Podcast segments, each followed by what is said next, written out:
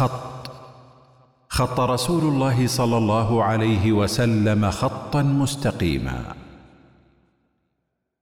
الحلقة الرابعة.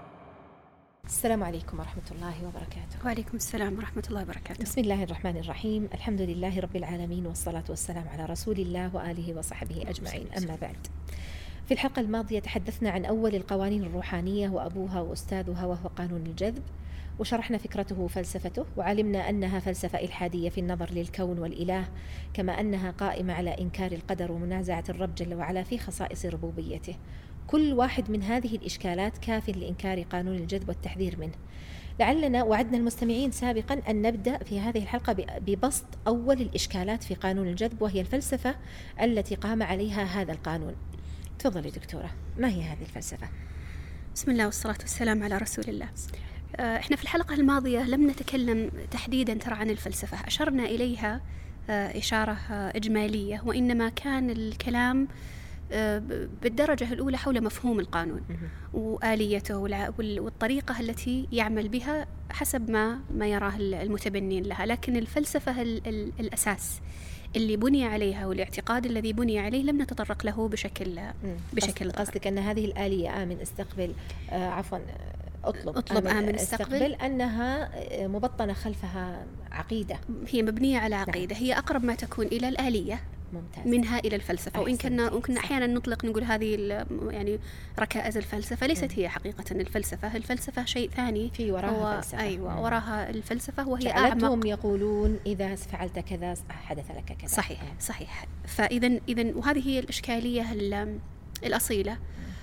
اللي كما تفضلتي حقيقة يعني واحدة من هذه الإشكالات هي كافية صحيح. ما يحتاج حتى أننا لو لو توقفنا عند هذه ما ما يحتاج نروح للثانية أو صحيح. الثالثة صحيح. فدعينا دعينا نتكلم عن عن موضوع الفلسفة التي بني عليها. قانون نعم. الجذب ولماذا أصلا وجد هذا هذا القانون نعم. طبعا أنا ربما ذكرت مرارا أنه الفلسفة الروحانية إنما هي آه، وليدة الفلسفة الشرقية وهي بطريقة أو بأخرى فرع معاصر حديث للفلسفة الشرقية الهندوسية البوذية الطاوية وما شابه ذلك.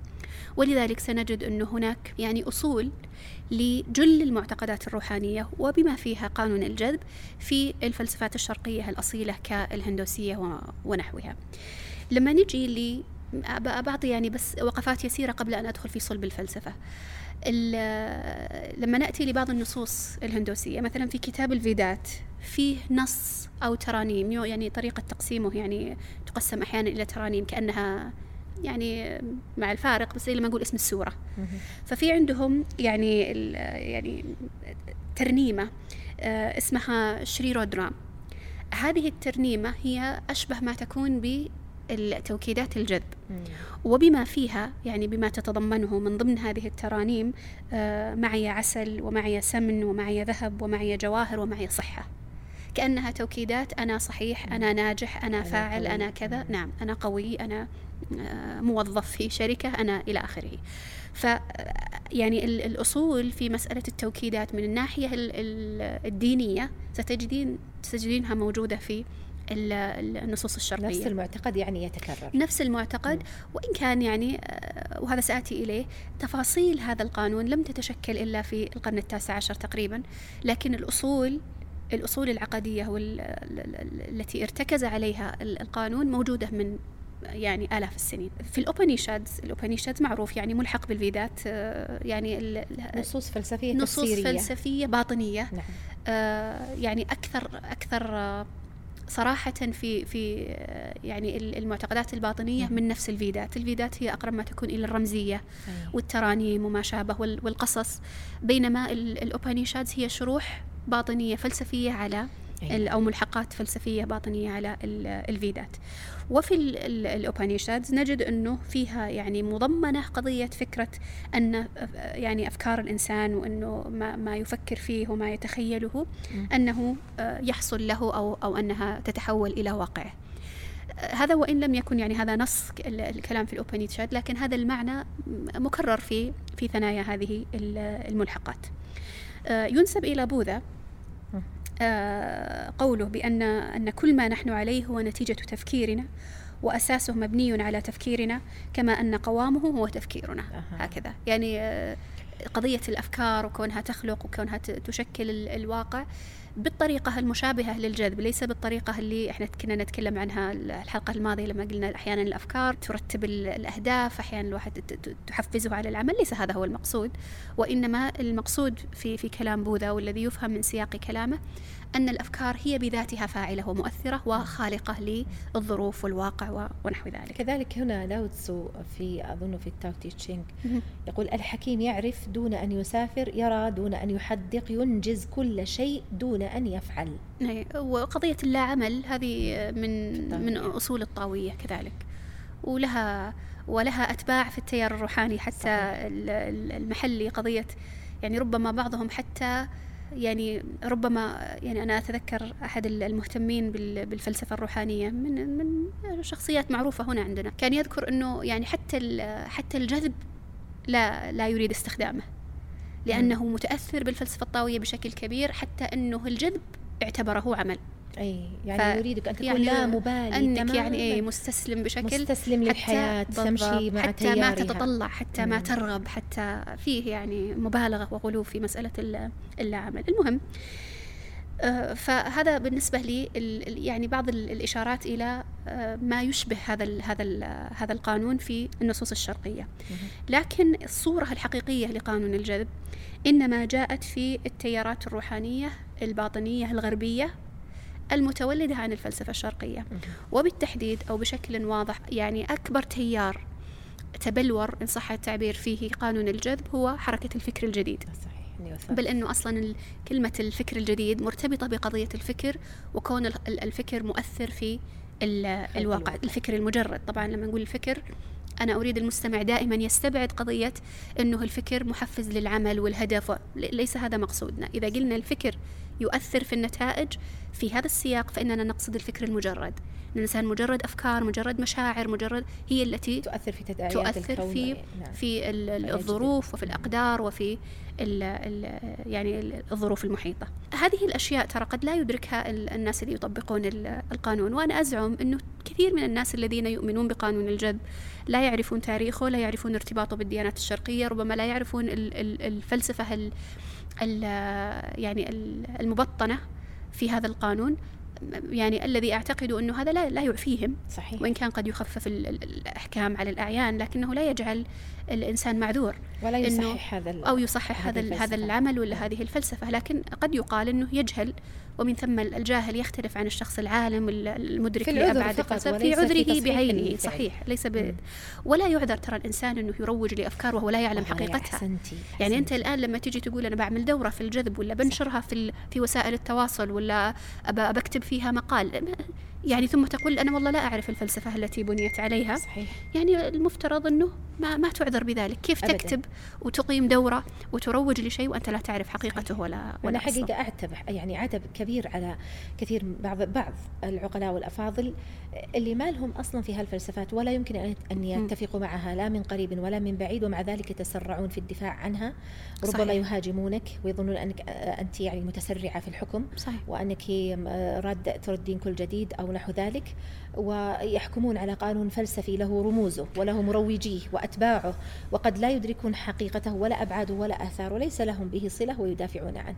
أي دفاع المستميت أو يحاولون يحاول بعضهم التعبير عنه بمفاهيمه هو الخاصة صحيح. ويتبناه بهذا المنطلق. وهذه مشكلة يعني في عندنا كبرى في عندنا يعني أصلا أعتبرها. شرعية الحكم على الشيء فرع عن تصور صحيح. ما يمكن إنسان المفترض أنه يحكم على الشيء مهما كان عنده من الباع الواسع في العلم الشرعي وهو لم يتصور حقيقة هذه الممارسة. وأصولها ومآلاتها وغير ذلك من من ما يرتبط بها. ولا تقف ما ليس لك به علم. بالضبط. فهي مسألة مهمة ولا شك وأنا أتصور أنه أي شخص له يعني لديه خلفية شرعية أو حتى عنده يعني نزاهة في قضية الحكم. أنه إذا أظهرت وأبرزت له هذه الإشكالات ونسبت إلى أصولها ما أتصور أنه في أحد سيبقى على ال- الموقف ال- ال- المتبني أو حتى. المحايد من من مثل هذه ال- الفلسفات ذكرت قبل قليل أنه ال- القانون الجذب إنما هو نشأ بهذه الصورة التفصيلية في الفترة. التي نشأ في نشأت فيها أو, أو, أو ظهرت فيها حركة الفكر الجديد.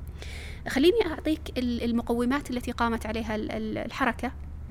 حركة الفكر الجديد عشان تعرفين الارتباط بين هذا القانون وبين الحركة نعم. الفلسفة. والفلسفة نعم. التي تتبناها. والفلسفة. طبعا الحركة الفلسفة الاعتقادية هذا الذي نقصده. الاعتقادية. الفلسفة حركة الفكر الجديد هي ليست إلا أحد التيارات الباطنية التي آه يعني شكلت الفلسفة الشرقية بطريقة مستحدثة. أيوة. ما لم تأتي بجديد. لاحظي أظهرتها على السطح. بالضبط.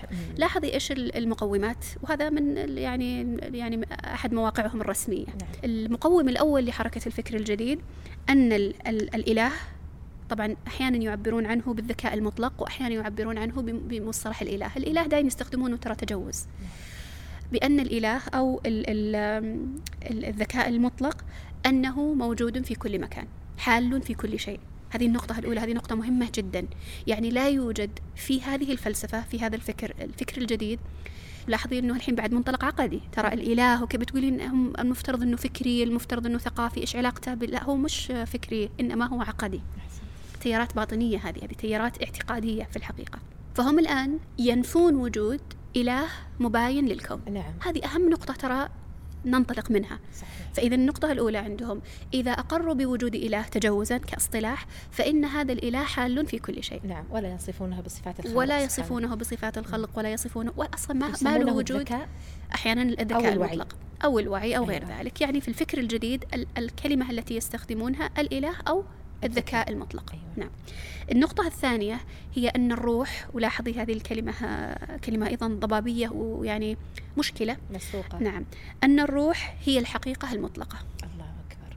لاحظي وهذا يعني هذا يعني جزء من عقيدة وحدة عقيدة وحدة الوجود. أيوة. يعني إحنا الآن لما نتكلم عن وحدة الوجود ونقول كل شيء هو وجود واحد. طيب ما هو جوهر هذا الوجود؟ ما هو الحقيقة الموجودة واللي الأشياء الأخرى عبارة عن مظاهر له لازم لازم يحددون شيء معين.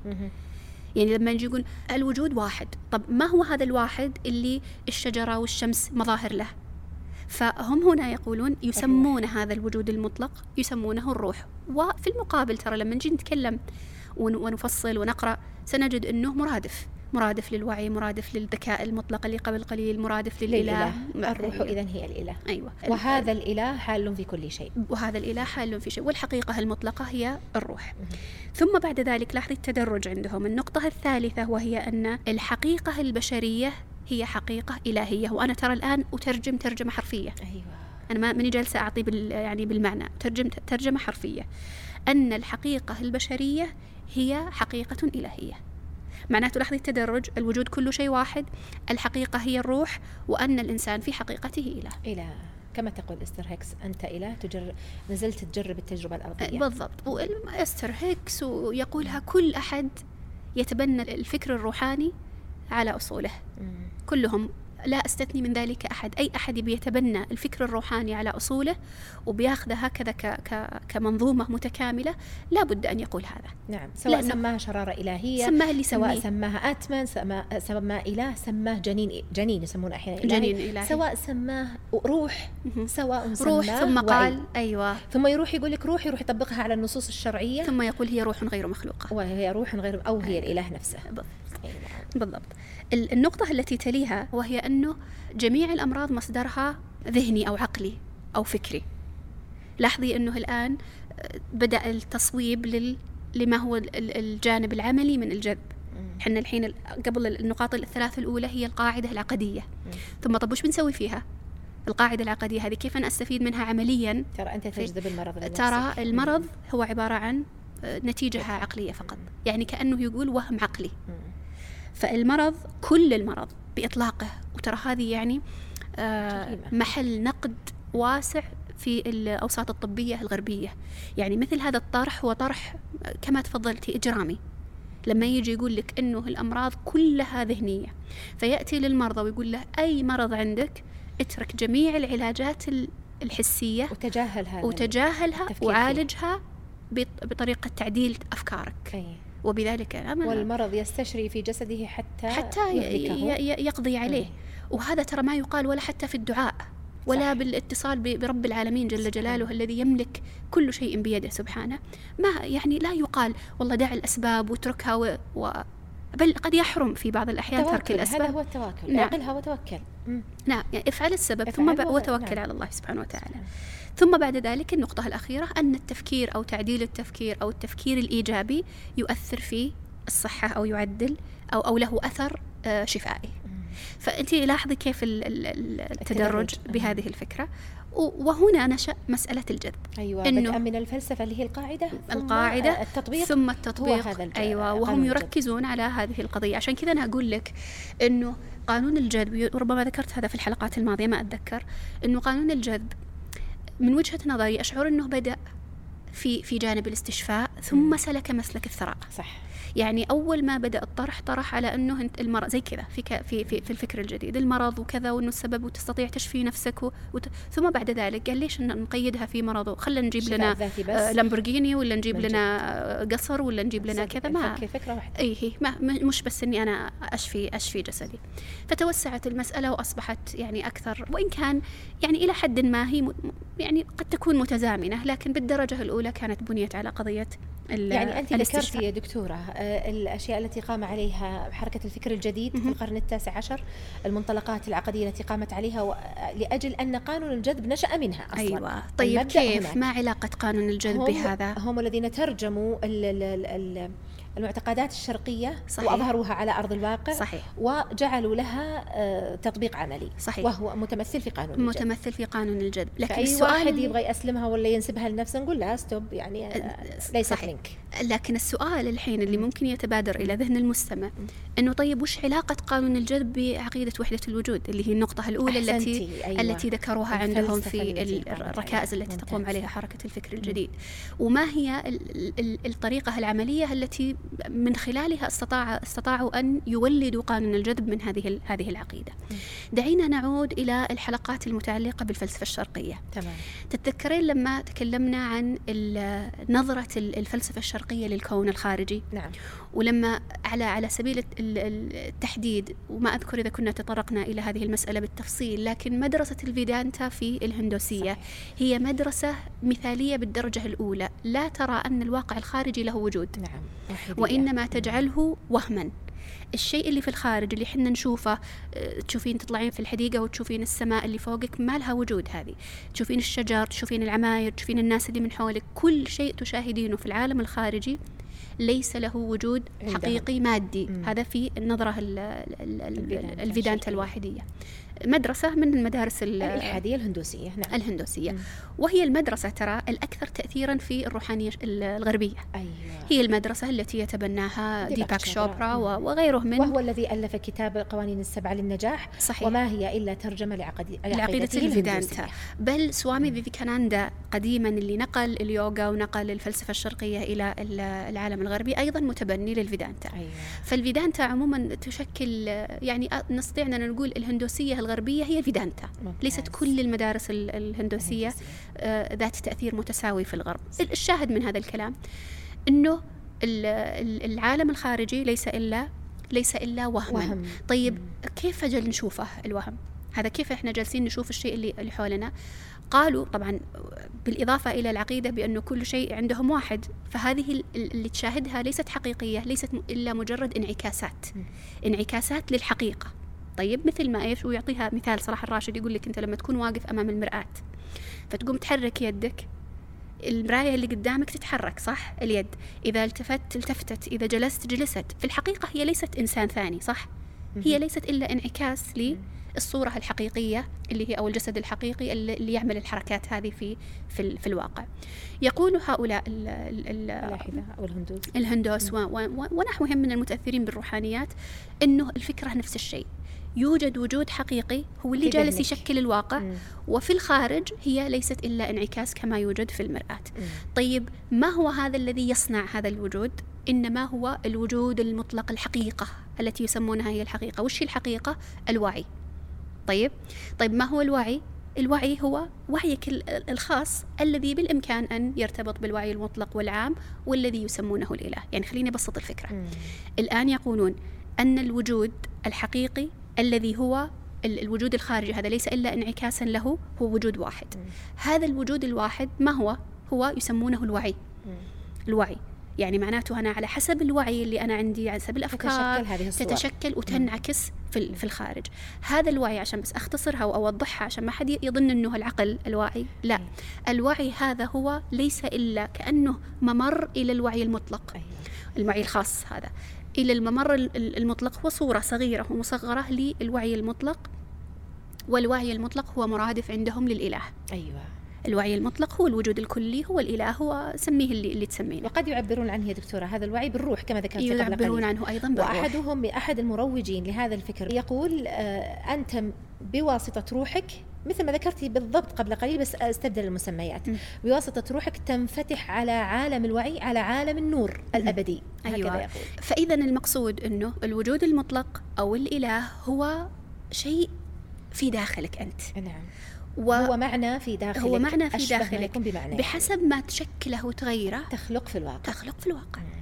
فمعناته أنا لما أشوف مصايب ومشاكل معناته. أنا جالسة هذا انعكاس لما أنا أفكر فيه فبدال ما ألطم وأتضايق وأقول ليش هذه الإشكالات اللي اللي تحصل لي أقوم بكل سهولة على حسب ما يعتقدون أقوم أغير في طريقة تفكيري وأغير الزاوية أيوة. الزاوية. اللي اللي أنا المنفتحة على على الوعي المطلق من من من خلال نفسي فأستطيع إني أنا أغير الواقع اللي اللي في الخارج. أرجو أن تكون الفكرة هذه نعم واضحة. وبالآلية اللي هي آلية قانون الجذب. بالآلية التي هي قانون الجذب.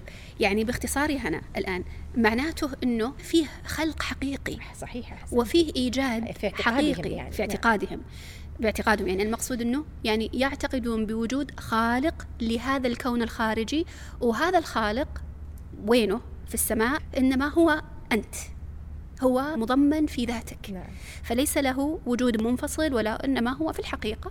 في الحقيقة أنت. علشان كذا هم ال- الإشكالية ليست فقط الاعتقاد بوحدة الوجود وإنما الإشكالية المرتبطة بالاعتقاد بوحدة الوجود هي تأليه الذات. نعم. عشان كذا مثل ما ذكرتي قبل قليل جميع رؤوس الجذب. جميعهم بدون استثناء ولا واحد من الذين يروجون للجذب من الغربيين أي. ومن الشرقيين ما أقصد الذين يعني ينتسبون للإسلام أقصد من الرؤوس الحقيقيين مثل للجذب مثل ديباك وأستر هيكس وكل الذين وروندا بيرن كل الذين يروجون لقانون الجذب أيضا أستاذة وديانا كوبر مم. كلهم يقولون بأن الإنسان هو الإله بدون حياء ويعتقدون أنهم آلهة بدون ويصرحون استحياء. بها في كتبهم التي أيوة. تباع في مكتباتنا ويقرونها صحيح. الناس شلون يمرون على أنا ما؟ أعرف لا تعجب أعلم إلا أن يكون فيه إشكالية في الترجمة لأنه ما أدري أنا ما يعني لم لم, لم يعني أتتبع جميع الكتب المترجمة باللغة قرأت لأستر هيكس يعني الدوامه مثلا و آه، بالعربية. مترجم هنا في جرير إيه؟ فهي تقول واحد حملته تحميل فهي تقول آه، أنت إله قرر أن يخوض التجربة هكذا، الأرضية. باللغة العربية. أنت خالق أنت تخلق. لا تظن أنك لا تخلق. أنت تخلق حقيقة. وين داير؟ يقول أنت. وين أنت داير؟ تخلق خلقا حقيقا. لا تستحي من قول ذلك. لو كان النص إن شاء الله لعلي أحضر للحلقة القادمة. نص صريح جدا عند وين داير في كتابه تحقيق الأمنيات. يقول لا تستحي من هذه الكلمة وإن كنت تصادم بها المجتمع. قل أنا إله. بالضبط. هكذا بهكذا بالضبط. آه يعني يعني لولا إنه يعني ما أريد إني حقيقة اثقل على المستمعين بالنصوص. لحصرتها. اللي هي أتيتك بكل واحد من رؤوس الجذب وأتيتك بما لا يقل عن عشرة. اقتباسات من كلامه الصريح الظاهر الذي يصرح باولا وحدة الوجود وثانيا تأليه النفس. فهذه الركيزة التي بني عليها الجذب. بني الجذب على أنك أنت الإله الخالق. نعم. أنت وعلى الإله عقيدة الخالق. وحدة الوجود. على عق... و... من خلال عقيدة من خلال عقيدة من وحدة. خلال عقيدة هذا وحده يذكرني الوجود. دكتورة بال- بالفلاسفة الصوفية كذلك. أيوه بالضبط. لكن لاحظي أنا وهذا الذي يعني جيد إنك ذكرتيه. يعني من من ما يلفت الانتباه طبعا التطابق الشديد بين الف... ال- ال- ال- المتصوفة ال- الفلاسفة ال- ال- المنتسبين للإسلام وبين الروحانية الحديثة في ال... ال... الإطار الإسلامي بل حتى في ال... الإطار العام. لاحظي إنهم كل يعني يعني كلا الاتجاهين يعتقدون ب عقيدة وحدة عقيدة وحدة الوجود. وكلاهم يعتقدون بنوع من تأليه النفس. صحيح. ال- ال- الصوفية الغلاة نعم مثلاً. يعتقدون بعقضية عقيدة الحلول وعقيدة وحدة الله. عقيدة وحدة الوجود أصلا هي يعني عقيدة هي أشد حتى من الحلولية والاتحادية. صح صح عقيدة إلحادية فهي فظيعة. فهي يعني مقاربة لل لل للعقيدتين. لكن الملفت للانتباه أنه الذي غلب على الصوفية المتقدمين قضية الاعتقاد بالجبر من الناحية العقدية من الناحية القدرية. فهم يعني يعتقدون بأنه الإنسان والإله واحد. فالمتصرف هو من؟ هو الإله. نعم. هو الإله والإنسان كالريشة في محب الريح. أيوة. فالذي يحصل له والذي يفعله ممكن يعصي وممكن يشرب خمر وممكن يترك التكاليف وممكن كذا كل هذا بإرادة الإله, الإله الذي الإله الذي يفعل ليس أنا. أصلا أنا هو هو. أو أنا هو هو نعم. لكن شوفي وين حطوا دفة القيادة؟ أيوة. عند الإله. تملص هذا ترى بس صحيح لكنه صحيح لكن لاحظي أن الروحانية الحديثة عكستها حتى يعني حتى ما خلتها ولا بهذه الطريقة الصورية القبيحة عند الصوفية. صدقت يا دكتورة وصرحت بس. صحيح. وكانوا فهم مش يقولون؟ يصدقون. فما الذي يقولونه هم الآن؟ يقولون بأنه بدلا من أن يعني الإنسان والإله واحد لكن المتصرف والمتحكم ليس هذا الإله الغامض اللي ما يدري ما يدري ما يدري ما يدري الإنسان وينه وإنما هو أنت. فصار الآن قدري. فصاروا أي. قدرية لا يعتقدون بالجبر وإنما يعتقدون أن الإنسان يخلق كل شيء بنفسه وهو المتصرف والمدبر الكون. طبعا فيه تداخل مع الصوفية يعني بين الأقطاب وغيرهم الذين يرون لهم والأقطاب الذين إذا وصلوا حد حد العارف يعني. فهم يتصرفون ويدبرون. يفتح نعم. له قوة من الغيب وإلى نعم. آخره. هنا نعم. كلام أيضا لابن عربي آه، يقول آه، العارف يخلق بالهمة. يقصد بالنية ما يكون له وجود في خارج محل الهمة ولكن لا تزال الهمة تحفظه ولا يؤوده لا حفظ بالله ولا يؤودها حفظه اللي هي همته. أي حفظ ما خلقته فهمته تخلق. فمتى طرأ على العارف غفلة على حفظ ما خلق عدم ذلك المخلوق. إلى أن يقول وهذا سر. يعني نفسه هذا الشيخ روندبيرن بالضبط. وهذا هنا سر لم يزل أهل الله يغارون على مثل هذا أن يظهر. الله المستعان. يقول أنا اللي بس طلعته. يعني وطلع من طبعا من بعده كل هؤلاء الذين يزعمون أنهم من من حركة الفكر الجديد إلى إلى يومنا. والناس يعني يتداولون مثل هذه هذه المعتقدات ويصرح هنا يقول فوقتا يكون العبد ربا بلا شك ووقتا يكون العبد عبدا بلا إفك نسعد باشتراككم وتقييمكم الآن أنا أنا بس اللي أريد أن أؤكد عليه عشان نعم. ما تضيع الفكرة وتتشتت نعم. دون أن يشعر أو أو يستطيع المستمع أنه يمسك بأطرافها أحسن. لأنه المهم عندي وهذه هذه هذا هذا هو الأهم أنه يدرك المستمع أن عقيدة الجذب جذب القدر لم تنبت من فراغ. ممتاز. وإنما هي نبتت وبنيت على هذا الاعتقاد. هل يعتقد كل من يمارسها بهذا الاعتقاد أو لا؟ الحقيقة والواقع أنه ليس كل من مارس الجذب أو كل من روج له يعلم بهذا الاعتقاد أو يعتقده. لكن هذا كما ذكرت لا يرفع لا يعني أنه ليس هو أصله. هذا واحد. ولا يعني أنه معذور. بنشره لهذه المعتقدات وتمريرها وترويجها بين الناس دون أن يكون لديه هذا ولا محاولة الأسلمة أو التقريب ولذلك يعني حتى شيخ الإسلام ابن تيمية لما كان يتكلم عن قضية المشابهة ونحوها كان يقول أما إذا كان جاهلا فإنه يعلم فان فان فان فإن علم وأصر عاد إلى الأقسام الأولى في حكمه. صحيح. فنفس الشيء بالنسبة لهؤلاء. هؤلاء يعني اللي اللي يروج للجذب يقال له ترى ترى هذا الجذب ما جاء من فراغ. لما يجون يقولون لك أنت ترسل الذبذبات في الكون ليش ليش لما أنا أرسلها تأتيني؟ ما التفسير الحقيقي؟ لأن الكون ليس إلا انعكاس لما فيه في ذهني لأن الموجد الحقيقي للكون عندهم إنما هو الوعي أيوة. الذي في رأسي ولا في قلبي ولا في نفسي. والمنفتح أو المتصل على وعي كلي. أيوة. أو يقولوا لك روح. وهذه ترى إشكالية أيضا الأسلمة. ممكن يقربونها لبعض الأمور الغيبية فيقعون في مطبات كبيرة جدا وإشكالات شديدة أو في ابتداع أو في هذه هذه الإشكالية ليست إشكالية حادثة. هذه إشكالية الفلاسفة والمتكلمين من قديم. صح. عندما يحاول إنه الشريعة لحاء أو نعم البس الفلسفه لحاء الشريعه لحاء الشريعة. ولب الفلسفة. نعم. فما ما تقدر تأتي بهذه المصطلحات وتأتي بأفكار إجمالية مم. ثم تحاول التوفيق بينها وبين الشريعة. ما نفعت اللي قبلك بتنفع لك. أحسنتي. ما بل, بل, بل, بل العكس. الآن النتيجة التي تحصل من مثل هذا النوع من التلبيس بالإضافة إلى الفلسفات المنحرفة بدع جديدة في الشريعة. أحسنتي, أحسنتي. وإشكالات كثيرة يقع فيها الإنسان من, من خلال مثل هذه الممارسة. فإذا هذه النقطة وأنا عشان كذا قلنا وأنت ربما ذكرتي هذا في ثنايا كلامك لو توقفنا عند هذا لكفى. صح. ما يحتاج ناخذ إشكالات أخرى. صح. مجرد أن نقول أنها بنيت بني الاعتقاد بالجذب على فلسفة الحادية كعقيدة وحدة الوجود. كفرية مثل عقيدة الاعتقاد بأن ال ال الإنسان هو الإله. وهذه ترى هذه العقائد تراها كفرية باتفاق الديانات السماوية. يعني اليهود والنصارى ترى لا يقبلون مثل هذه المعتقدات معتقدات ويكفرون قائلها. صحيح. ما هذا شيء مش شيء سلفي ولا شيء إسلامي حتى ولا شيء. هذا باتفاق واحد يجي يقول لك أنت الإله.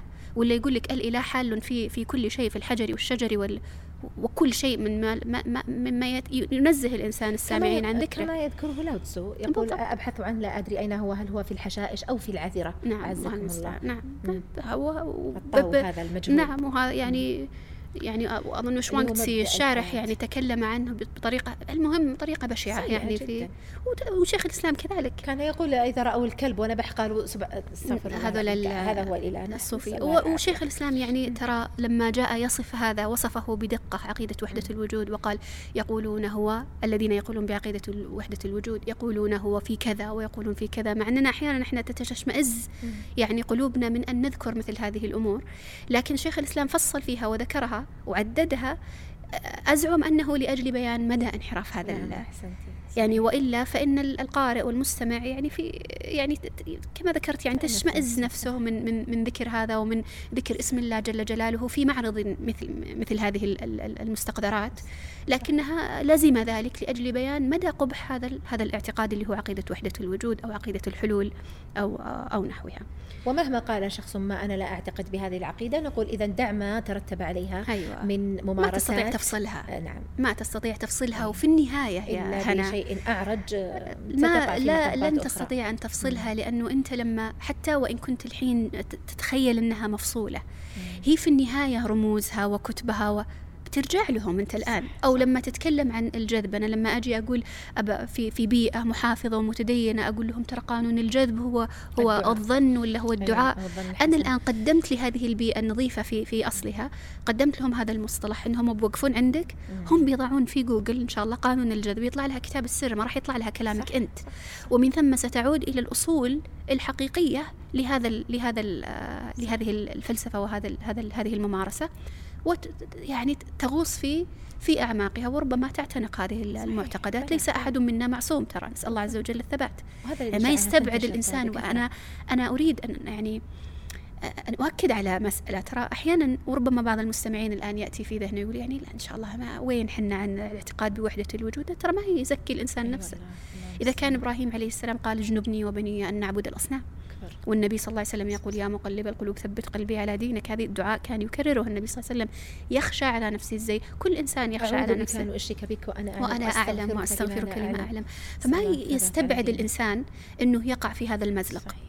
ما مستحيل. أما أنا فلا أص... لا يمكن أن أقول بوحدة إذا الوجود. سلك خصوصا إذا سلك دروبه. خاصة إذا وترى الأفكار الباطنية تراها تأتي بالتدريج.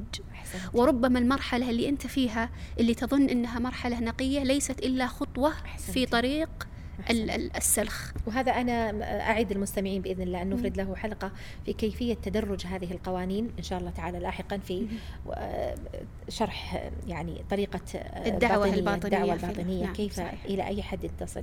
نعم. طيب الثاني إحنا قلنا الإشكال الأول الإشكال الأول اللي هو, هو الفلسفة التي بنيت عليها. نعم. الإشكال الثاني؟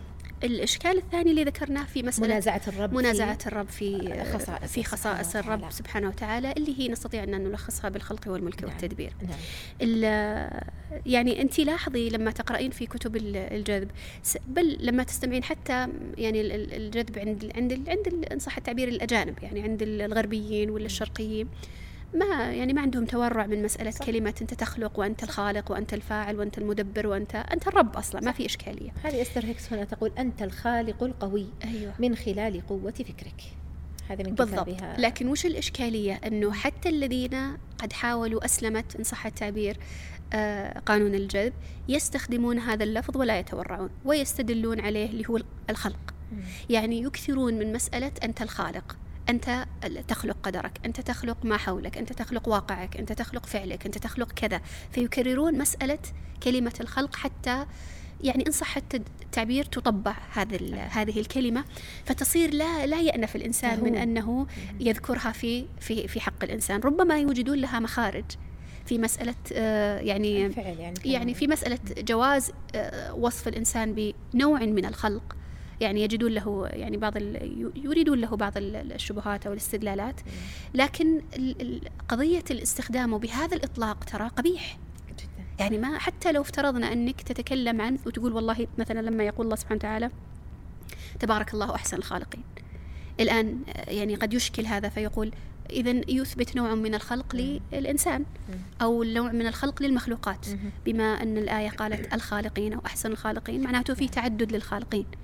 وهذا يعني تكلم ترى فيه العلماء في مسألة الخلق ونسبة الخلق للعبد. بأن الخلق على نوعين. فيه الخلق الذي هو الإيجاد من العدم أحسن. الذي هو الذي هو مفهوم الخلق عند الإطلاق. لما نقول خلق هكذا فإن هذا المتبادر إلى الذهن خاصة في في الزمن الحديث. يعني الخلق يتبادر إلى ذهنك الإيجاد من العدم ونفخ الروح. والإنشاء وثمة معنى آخر للخلق الذي هو الصناعة. بمعنى أنه يعني يجمع نعم ما تستخدم لكنها لكنها ممكن أنها تستخدم. يصح استخدامها في بعض في بعض المواضع. لكن أنا يعني لكن في السياقات الروحانية ابدا ما أيوة لكن شيئا بعينه بالضبط. لكن لما نجي للسياق الروحاني واستخدامهم للفظ الخلق بتجدين وإن كانوا ليس ليس بالضرورة يستخدمونه للايجاد من العدم. يعني يندر أنك تقولين مثلا يعني أخلق بمعنى أني أنا أوجد آه، مثلا يعني كالسحر مثلا آه، شيء مباشرة وإنما يرون أنه يعني فيه نوع من التحرك الكوني الذي الذي يوجده. وإن كان هذا ترى ممكن يكون إخراج من العدم. لأنهم يقولون في هذا عالم عدم المرئي هو موجود الشيء مثلا السيارة على سبيل المثال ولا الولد ولا الزوج ولا ولا غيره. هو موجود في العالم غير المرئي وهذا العالم غير المرئي قد يقال أنه العدم أنه ليس بموجود الآن. ثم بعد ذلك لما أرسل الذبذبات ولا غيرها فإنه دف السيارة جابها لك. أيوة فإنه يتجلى. وهذا يعني فيه له له تفسير عند عند القائلين بالجذب الذين يقولون أن الفكرة هي ذبذبة. فتخرج هذه الفكرة ثم كأنها تتكثف. تتكثف فتتحول إلى مادة. إلى مادة. وهذا إيجاد من هذا إيجاد من العدم. ثم بالإضافة إلى ذلك الإطلاق بهذه الطريقة حتى وإن كان المقصود به الصناعة فإنه لا يعني لا لكن اللي اللي لا فاتني هذا. اللي اللي يريدونه إما هذا اللي هو اللي يسمونه التجلي والإيجاد أو يريدون بالخلق اللي هو آه، تعبير عن الملك والتدبير والتصريف. أه. فهم يقولون انت تخلق وهم في الواقع يريدون تدبر وتصرف. أيوة. فتخلق؟ صح. صح. نعم. ديانا كبر تقول اتبع القوانين الروحانية وستخلق بذلك جنتك عندما تتبع القوانين الروحي الروحانية. تتمكن من الوصول إلى الإشراق. نصبح سادة صحيح. يعني مدبرين. ونتبع هدايتنا الذاتية. أيوه وبمناسبة تشير إلى التدبير. أي وبمناسبة سادة يعني لما جاء وفد بني عامر للنبي صلى الله عليه وسلم فقالوا أنت سيدنا؟ قال إنما السيد الله تبارك وتعالى. فهذه ترى مع أنه ثابت للنبي صلى الله عليه وسلم صفة السيادة. لكن النبي صلى الله عليه وسلم تواضعا وخشية الانزلاق في الغلو. فيعني نهاهم عن استخدام هذا اللفظ إلى إلى غيره من الألفاظ اللائقة بالعبودية والرسالة. لكن يعني لاحظي أنه يعني لما نهاهم مع أنه ثابت ثابت الوصف فيعني من باب أولى أن أن يخشى على الإنسان إذا كان يصف نفسه بالخلق. خاصة في هذه البيئة القذرة حقيقة أنه يخشى عليه أن يقع فيه اعتقاد باطل. بالخلق المطلق. أنه بالخلق. فاستخدام هذا اللفظ وإن كان في بدايته ربما تقول لك وحدة تقولي لها لا إيش اللي خلق أنا أخلق وأنا أفعل. تقول لك ما أقصد الخلق الذي هو الخلق الخاص بالله سبحانه وتعالى لا أقصد شيء يليق بالإنسان. أي نعم.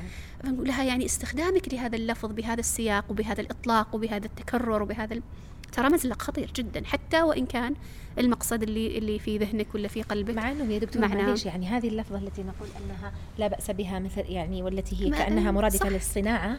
آه، ترى هم ما يستخدمونها آه، وكأنها مرادفة للصناعة. لا هم يستخدمونها باللفظ المطلق. يقول لك أنت تخلق واقعك بكل ما فيه صح. من حيثيات أيوة. وتفاصيل أيوة. علشان كذا أنا أقول لك مطلق. بالضبط عشان كذا أنا أقول لك لما نأتي المشكلة حتى في لفظها بالضبط. في معناها ليس فقط في لفظها. صحيح. ولذلك أنا أقول لك أنا أفترض جدلا إنه في شخص عشان إحنا دائما نحاول إننا عشان أنا ما أعرف من اللي يستمعون الان صحيح. فممكن واحدة تستمع ولا شخص يستمع يقول لك يعني من ما هذا. أقصد هذا أنا فأحاول إني أ- أوضح ال- ال- حتى في هذه الحالة ما الذي ما الذي يترتب عليه لكن الواقع أنا أقول لا يعني حقيقة لا أستبيح من استخدام مثل هذا اللفظ في هذا السياق أيوه صح لأنك ما تستخدمه أنت أولا بمعنى سليم وفي سياق سليم وكذلك تستخدمه بدرجة من الإطلاق لا يمكن أن تكون مقبولة شرعا صحيح وبنسبة واسعة جدا تجعل الإنسان يتجاوز مجرد أنه والله آه، إيجاد يعني المحسوسات إيجاد والسعي في إلى إلى و- الغيبيات والنتائج الغيبية التي لا أيوة. تملكها. لاحظي. حتى مع فعل السبب أنت لا تملك النتيجة. بالضبط. ولذلك لاحظي. نحن نتصرف حتى في النتائج وفي الغيوب. صح. ولذلك لاحظي أنه لما يتكلم عن الخلق هو في الحقيقة. الخلق والملك والتدبير معا. معا. رغم أنه يعبر عنها بالخلق. إلا أنه يتكلم عن الخلق والملك والتدبير وهذه هي الربوبية. التي هي في الأصل مفطور الإنسان على الإقرار بها يعني ولذلك الآن. للأسف في ناس انتكست فطرهم اللي ما كان أصلا اللي قريش ما كانوا عندهم فيها إشكالية عند كفار. قريش في الجاهلية ما عنده عندهم إقرار بالجملة على الأقل في الجملة في مسألة الربوبية لكن هؤلاء للأسف أصبح فيه خلل في قضية الربوبية. مم. في الإقرار بالربوبية الذي هو يعني مش بس يعني يعني في قضايا شركية ولا لا لا لا الآن مخالف حتى للفطرة التي فطر الإنسان عليها. سبحان الله. وهذا شرك يعني يندر في التاريخ البشرية. صح. ولو واحد قال لهم الشرك في الربوبية؟ لو, لو واحد قال لهم في أحد سيصل إلى حد قول فرعون مثلا أنا مهم. ربكم الأعلى. نعم. قالوا لا بعيدين جدا عنها. وفي النهاية نشاهده اليوم. يسيرة. آه، خليني توصل إلى مقولة. ص- صحيح. خليني الحين آه، يعني بمناسبة هذا لاحظي إيش- إيش تقول روندا بيرن في. في, كتاب السر؟ تقول المقصود بالسر أننا الخالقون لكوننا. ولاحظ للكون وهذه هذه الإشكالية ليست خالق لفعلي ولا خالق. وسآتي على هذا إن شاء الله لما نتكلم في ال- في الحلقات القادمة عن القدر. لكن الخالق للكون. هذا هذا لا يمكن أن يقال أن المقصود به خلق الخلق ال- الذي يصح نسبته للعبد. فهي تقول المقصود بالسر أننا الخالقون لكوننا وأن كل أمنية نريد أن نخلقها ستتجلى في حياتنا. هذه كن فيكون. أي هو قالها أحدهم. قالها قال ويقولونها نسأل كن. فيكون. نسأل الله العافية. تقول نحن الخالقون ليس لقدرنا فحسب بل لقدر الكون. يعني لكل ما يحصل في الكون. ينزل مطر يجي زلزال يحصل هذا كلها. يطقون. وهذا هذه يعني آه، لفتة مهمة ستأتي إن شاء الله. ألف واحد يبغى يسوي كل واحد. يفكر وكل واحد ما شاء الله كل واحد يخلق يعني أنا وأنت الآن متقابلتان والطاولة فيها نفس ال- الأغراض. أي. من خلقها؟ استغفر الله العظيم. ما تقولي أنا ولا أنت؟ الله المستعان. فهذا هذه عجيب وهذه. هذا دليل التمانع هذا يعني. إي نعم هذا إن شاء الله تعالى في حلقات قادمة التي سنتطرق فيها لنقض هذا القانون عقلا. إن شاء الله سنفيض في هذا المجال. طيب آه، يعني أنا يمكن ال- الكلام في هذا قد يطول قليلا. فما رأيك أن نرجعه لل- نعم نكمله في لنا القادمة؟ الثالثة الإشكال الثالث وباقي لنا شوي كمان في هذه. شوي إيه. ما ما, أظن إنه ما ودي أستعجل نكمل. فيه وأثقل أي. على المستمع فنرجعه إن شاء الله طيب للحلقة خلاص إذا إن شاء الله تعالى الحلقة القادمة نكمل بقية هذا الإشكال. ونبدأ والإشكال الثالث وهو القدر وهو أهمها وربما الذي فيه نوع من الإشكالات على البعض. إن شاء الله تعالى في الحلقة القادمة نكمل ذلك. سبحانك اللهم وبحمدك أشهد أن لا إله إلا أنت أستغفرك وأتوب إليك. السلام عليكم ورحمة الله عليكم السلام وبركاته. ورحمة الله وبركاته